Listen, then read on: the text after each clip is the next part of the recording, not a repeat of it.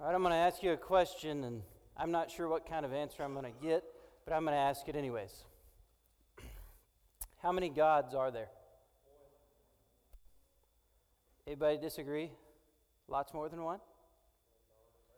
Some of you are brave enough to say that there are more gods than one. I don't know if you knew that or not. In fact, the Bible talks about there being a lot of gods. The Bible even goes so far as to mention one of the Greek gods of mythology. His name was Zeus. In fact, in the New Testament, Paul, the apostle, even calls Satan himself the God of this world. Now, that word God means mighty one.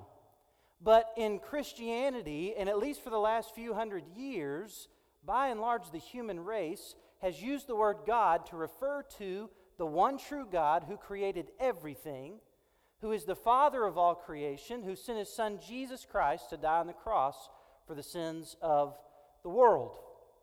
Now, there is only one true God. You need to understand that. But you also need to understand that there are a lot of cheap imitations that we call idols or false gods that are out there. Did you know that? In fact, there are so many gods out there that we can't really even put a number on them. The Hindu religion alone, that is really comprised of the majority of the population of India and kind of spread out from there, has over 220 million gods. Let me just stop and think about that for a minute. That's a lot of mighty ones that are out there. So, when we as Christians make this audacious claim that though people may worship this God or that God, there is only one God, what we're meaning is there is only one true God. And you need to understand, I believe that with all my heart. That's what the Bible teaches from front cover to back cover that there is only one true God. And so, what I want to do tonight and the next couple weeks is talk to you about this one true God. And I'm going to share with you something else that uh, we as Christians believe the Bible teaches that sounds kind of weird. How many true gods are there? One. That's good. I'm not trying to trick you, by the way. I just wanted to know. There's only one true God. Yet the Bible teaches that this one true God is eternally existent in three persons. Let that one baffle your brain for a few minutes. There is one true God, yet he is eternally existent in three persons. Eternal means forever, right? So we think of eternal life as being it never has an end. But in God's case, he doesn't just live forever into the future, he also existed forever in the past. He has no beginning and no end. Jesus himself says, I am the Alpha and the Omega, the first and the last. So this is kind of strange, isn't it? There's only one true God, and nobody created him. At least this one true God. Here's what you'll find about every other God and every other religious system or any idol that people hold near and dear to their hearts. All of those other gods are created beings, or they're images that have been fabricated by human hands. But the one true God was not created, He is the Creator. He's eternal. And He exists in three persons. Maybe you've heard these persons before. Just raise your hand. I'm going to say them. Raise your hand if you've heard them. God the Father, God the Son, and God the Holy Spirit. Anybody heard that before? All right, good. So, when we're talking about this one true God, we got to understand He's been there forever and He's going to be there forever. Nobody created him. In fact, he created everything else. And he exists in three persons Father, Son, and Holy Spirit. That's kind of a difficult concept, isn't it? In fact, we as Christians have come to call this concept the Trinity. Anybody ever heard that word before? And Trinity is just a nice big fancy word for three in one. It is three persons, one God, or one God in three persons. We don't believe in three gods, but we do believe in one God.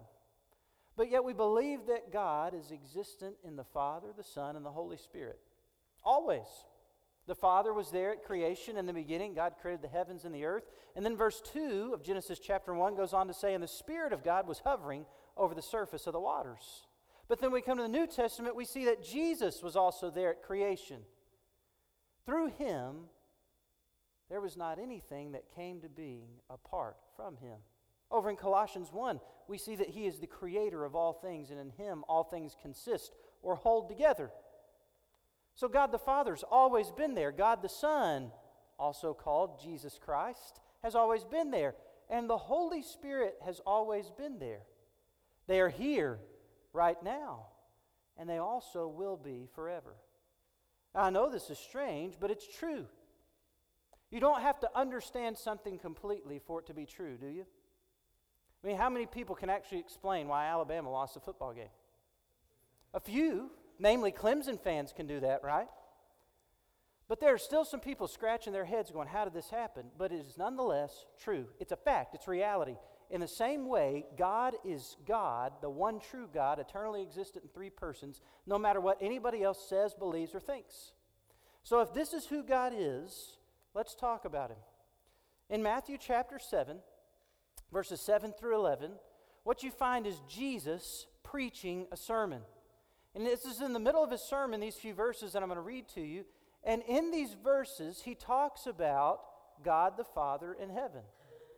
And if Jesus, God the Son, is talking about God the Father in heaven, who would know the Father better than the Son, right? So here's what he says. First of all, he says, Ask, and it will be given to you.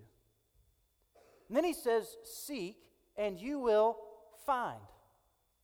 And then he says, Knock, and it will be open to you.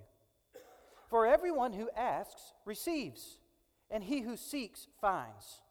And to him who knocks, it will be opened. Or what man among man is there among you who, when his son asks for a loaf of bread, will give him a stone instead? Throw him a rock. Or if he asks for a fish, he will not give him a snake, will he?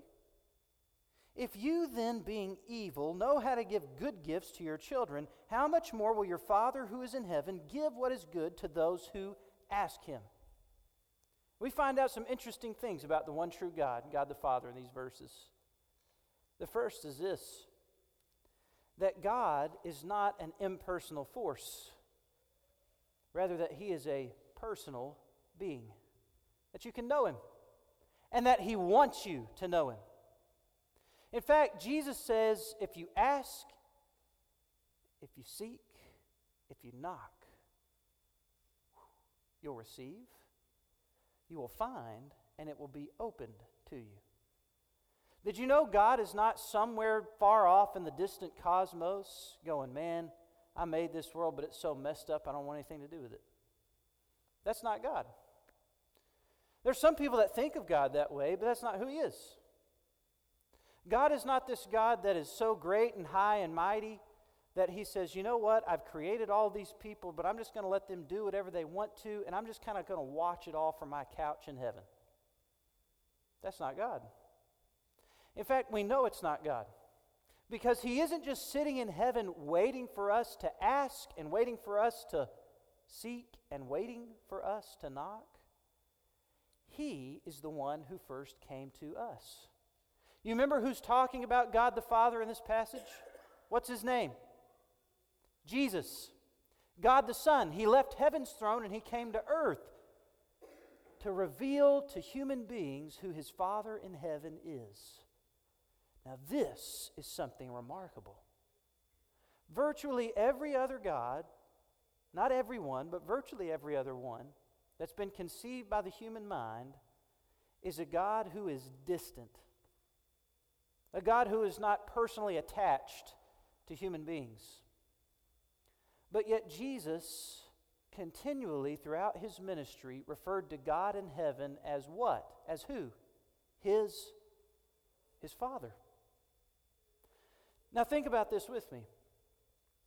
A father helps bring a person into the world, right? I mean, I'm not going to get too complicated and too detailed in this explanation, but it takes a daddy and a mommy to have a baby, right? Everybody got that? Good. If you don't, go home and ask your parents about it later. And then you can tell them the preacher told you told you to ask them. All right? So, let's just let's stop and think about this for a minute. The Father brings life.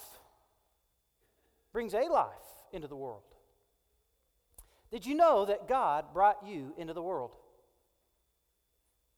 It's true. You are his child by nature of creation. He is the creator, you are his creature. In fact, the book of Genesis says that we were made in his image, male and female. He made us to look like him and to reflect his glory. He brought us into existence. He's the creator of all things, he is Father. But that's not the only thing that Jesus means by Father. You see, because every single person, whenever they've been born, however they've been born, is the child of God in this sense, that they were created by Him. But there's also a special sense in which you can be a child of the Father in heaven. And it is not by physical birth, but by spiritual birth. Jesus came to show the world how the world could become sons and daughters of the Father in heaven. If they would believe that Jesus, the Christ, was the only begotten Son of God who died on the cross for their sins and rose again, then they could experience rebirth or spiritual regeneration. That is, they could be born again and be God's child in a special way, a special relationship. They would be adopted as his sons and daughters. They would be given the right to call upon God in heaven as their father who loves them and cares about them. And this is amazing to me. Jesus goes on to talk about how we as people often view our fathers. Because I think he doesn't want us to get this relationship twisted or confused with what we know of the person we call dad. All right, I'm going to ask you another question, and I don't know what kind of response I'm going to get here, and uh, I'm, I'm willing to take it. All right, so just raise your hand. How many of you have a father, have a dad? Good. There's some of you that didn't raise your hands because you don't like your dad. I get that, right? That's, that's cool. In fact, you don't want to call him your dad. You'll say that he is the person who brought you into the world. You might call him your father. God is not that kind of father. He's not that kind of dad. In fact, God loves you more than your earthly father ever possibly could. Let me just stop and think about this for a minute. The man who helped form you, whether he loves you or not, he could never love you as much as God in heaven would. Jesus does not want you to confuse this concept of God as your father with this person that you know on earth as your father. Because some of you really honestly may have dads that you don't even know. Some of you may have dads that you hate their guts. And some of you may have dads that honestly they don't like you. And that's sad. And listen to me, that's not your fault. And listen to me here, it's not God's fault either. It's the fault of your father because he rejected his purpose in life. But you don't have to live that kind of life. You can live a life that goes beyond that type of relationship that you've experienced. You can know a love that you will never find and never know anywhere else except from God the Father in heaven. Because the truth is this God made you, made you in His image. God knows you, He knows everything about you. I mean, the good, the bad, and even the ugly. And here's the really cool part He loves you just the same. How do I know that? Because Jesus died for you. No matter what you do, nothing ever changes the fact that Jesus at one point gave his life for you on Calvary in history. Do you know that? Nothing ever changes that. Nothing you can do will change the fact that God sent his son Jesus to die on the cross. It's just true. He loves you that much. That's how good of a father he is, that he's willing to give up his only begotten son that he loves and that lived a perfect life to adopt you who is imperfect. And this is how much his son loves you. He was willing to give his own life. He wasn't sitting there protesting, going, God, I know you're my Father in heaven, but God, why do I have to die for these people? Sure, he didn't want to have to go to the cross, and he didn't have to suffer that way, but he was willing to give his life in obedience to the Father to save you and me. But here's something else we, we find out dads aren't perfect, even the ones who are good dads, right? I mean, raise your hand here. Does anyone have a perfect earthly father? I would love to meet them if you do. I don't either. My dad loved me. I grew up in a home um, where I, have a, I had a dad who provided for me. He stayed around, he knew me, he helped raise me. But man, I can give you all kinds of examples of how my dad is an imperfect human being and not the greatest father in the world. I could. But Jesus says this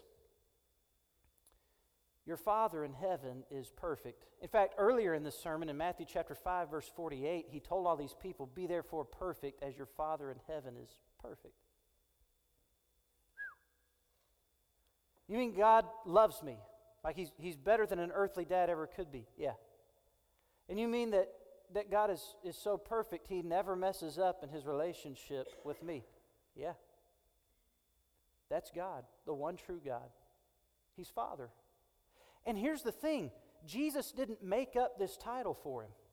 In fact, God wants to be known as Father. Even before Jesus was born, in Isaiah chapter 9, there was a prophecy about Jesus Jesus would come to be the light of the world who enlightens the soul of every single person once they believe in him. And Jesus would come to be called the mighty God, the everlasting Father, the Prince of Peace. God reveals himself, that is, he discloses himself. He wants us to understand him as Father. Not a father who's like your earthly dad, but a father who loves you perfectly, who created you, who knows you, and who loves you just the same. He's perfect in love, He's perfect in justice. And Jesus says we can know Him. How? Because Jesus came to show us the Father. And all Jesus says you have to do is this ask, and it'll be given to you. Seek, and you will find. Knock, and it will be opened to you. I can guarantee you there's some of you in this room right now going, Yeah, Jake, one true God. How do I know that? How do I know that there's one true God? And how do I know that the God of the Bible is that one true God? How do I know it's, it's not Allah, the God of the Muslims? How do I know it's some, not some enlightened spiritual being that's not really a God, but is uh, one who knows better than everybody else, like Buddha or like one of the Eastern philosophers? I'm going to tell you this ask Ask and you'll receive the truth. Look, I dare you to do this with your life. God, if you're real, I want to know who you are. God, if, if, if you're the true God, the same God that Jake is talking about, I want to know. I dare you to pray that and mean it. See what happens. Or maybe you're here and you're going, man, Jake, look, I got you. God is real. There's, there may even be one true God, and the God you're talking about might be Him. But, uh, but Jake, I don't know if God's really all that you make Him out to be. I mean, after all, if God's a good God, how could He let this happen in my life? And how could He allow this to go on in this world that He's made? And how could these things be true if God is true? If God's a loving Father who made us and cares about us all? I'll give you another dare the double dare. You ready? Seek Him. I want you to go to the darkest place in your life. I want you to go to the place where you doubt the most the one true God and His great and good and holy character.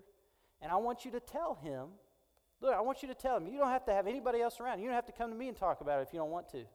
I want you to find time to go and talk to Him and say, God, I know you're real, but God, I really question who you are. I really question if you are a loving father.